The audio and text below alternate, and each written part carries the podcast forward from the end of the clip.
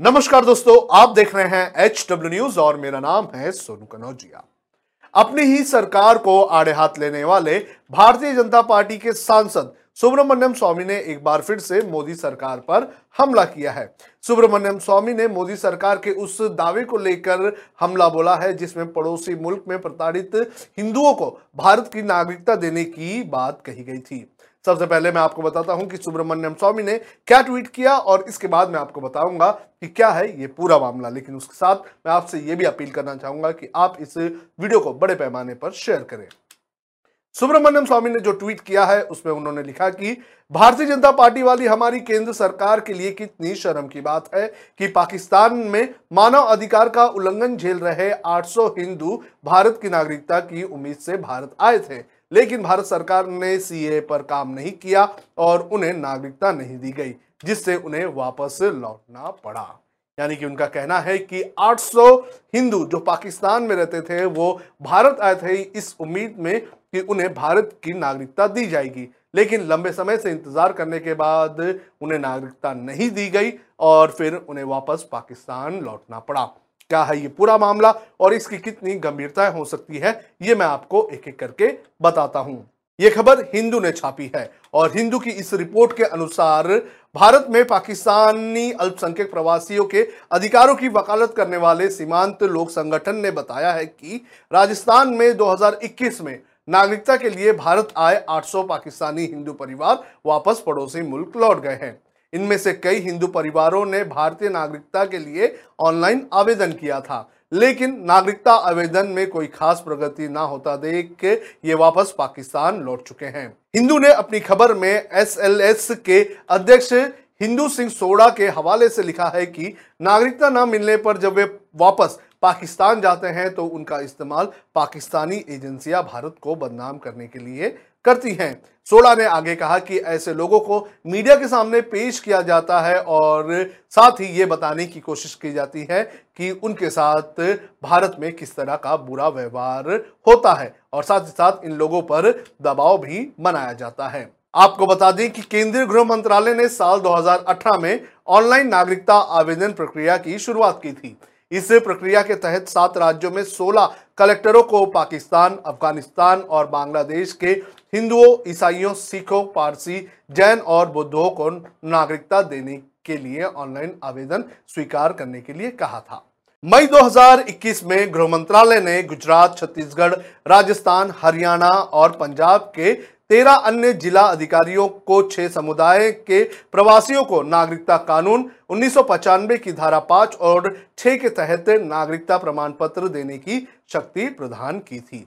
अब मैं आपको बताता हूँ कि ये ऑनलाइन प्रक्रिया क्या है और इसमें क्या दिक्कतें आ रही हैं। नागरिकता आवेदन की पूरी प्रक्रिया अब ऑनलाइन है, लेकिन इसमें पोर्टल उन पाकिस्तानी पासपोर्टों को मान्य नहीं करता है जिनकी समय सीमा समाप्त हो चुकी है। इसके चलते पाकिस्तान से भारत आए शरणार्थी पासपोर्ट रिन्यू कराने के लिए दिल्ली स्थित पाकिस्तान के उच्च आयोग में मोटी रकम देने के लिए मजबूर हो जाते हैं। वहीं दिसंबर 2021 को राज्यसभा में गृह मंत्रालय ने जानकारी दी थी कि ऑनलाइन आवेदन प्रक्रिया के अनुसार दस आवेदन मंत्रालय के पास लंबित पड़े थे।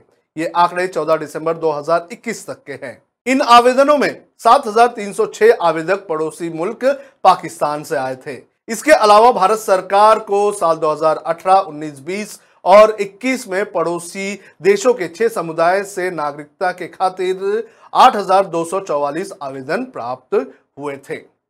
अभी भी पच्चीस हज़ार हिंदुओं को है इंतज़ार। बीबीसी ने एक रिपोर्ट में कहा है कि सिंह ने बताया है कि अकेले राजस्थान में ही पच्चीस हज़ार पाकिस्तानी हिंदू हैं जो नागरिकता मिलने का इंतज़ार कर रहे हैं। इनमें से कुछ तो बीते दो दशकों से इंतज़ार में हैं। कई लोगों ने ऑफलाइन आवेदन किया है। गृह मंत्रालय ने नागरिकता कानूनों में बदलाव किए थे और दिसंबर 2014 या उससे पहले धार्मिक उत्पीड़न की वजह से भारत आने वाले विदेशी प्रवासियों के लिए प्रवास को वैध किया था। इन लोगों को पासपोर्ट अधिनियम और विदेशी अधिनियम के प्रावधानों से छूट दी गई थी क्योंकि उनके पासपोर्ट की मियाद खत्म हो चुकी थी। भारत में शरण लेने वाले लोग या तो लंबी अवधि के वीज़ा, एलटीवी या तीर्थ यात्रा वीज़ा पर आते हैं। एल पाँच साल के लिए दिए जाते हैं और नागरिकता पाने में इसकी बड़ी भूमिका होती है। तो इस तरह से ये पूरा का पूरा एक प्रक्रिया है जिसके ज़रिए जो भारत की नागरिकता चाहते हैं और भारत के कानून के हिसाब से जिन्हें नागरिकता दी जानी चाहिए, उनकी ये लड़ाई हमें देखने मिल रही है। भारत में इस वक्त सीए को लेकर राजनीति चल रही है।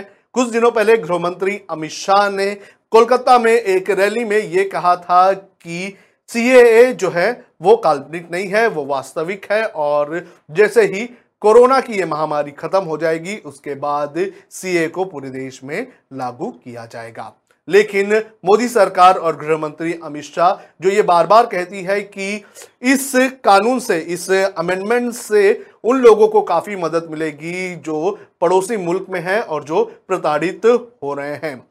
लेकिन जिस तरह से 800 हिंदू वापस पाकिस्तान चले गए हैं, वो कहीं ना कहीं इस बात की ज़रूर पुष्टि करता है कि भारत में सीए को लेकर नागरिकता को लेकर सिर्फ़ और सिर्फ़ राजनीति हुई है। इसको लेकर ज़मीनी हकीकत पर कोई भी काम होता हुआ नज़र नहीं आ रहा है। इस पूरे मामले को लेकर आपका क्या कहना है? आप कमेंट करके हमें बता सकते हैं। साथ ही साथ अगर आप इस वीडियो को फेसबुक पर देख रहे हैं तो आप नीचे सपोर्ट नाव का बटन दबाकर हमें सपोर्ट कर सकते हैं। और अगर आप इसे यूट्यूब पर देख रहे हैं तो आप हमारे यूट्यूब पेज पर जाकर हमारे मेंबर बन सकते हैं। आप हमें डोनेट करके हमारी जो आज़ाद और निष्पक्ष पत्रकारिता है, उसकी मदद भी कर सकते हैं।